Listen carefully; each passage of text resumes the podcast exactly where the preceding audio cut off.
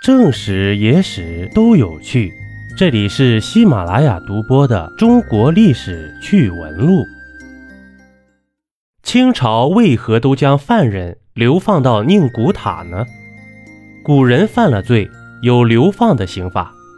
清朝以前一般是流放到南方广东、广西、云南之地，那里可不像现在如此繁华。在当时是荒无人烟的苦寒之地，条件非常艰苦。但到了清朝，却将犯罪的罪犯流放到宁古塔，这是怎么回事呢？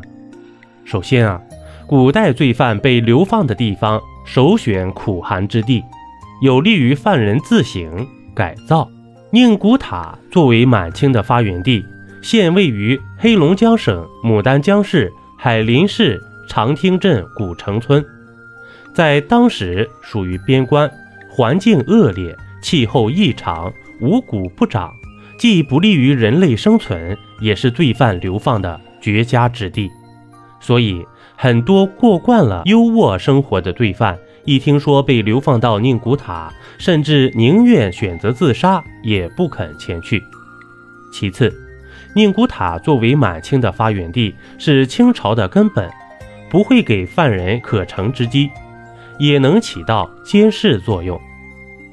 而当时南方地带并不安稳，满清政府害怕将罪犯流放到南方地区会加剧这种不安，所以便选择了自己的发源地宁古塔。虽然苦寒，但毕竟是满清的发源地，将罪犯流放到宁古塔，可以起到开发宁古塔的作用。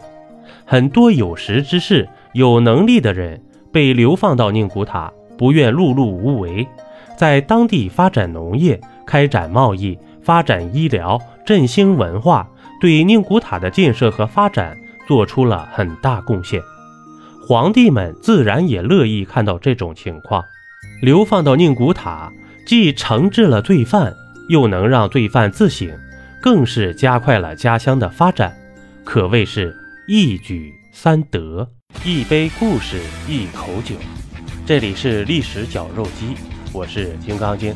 本集播完，感谢收听订阅，咱们下集呀，不见不散。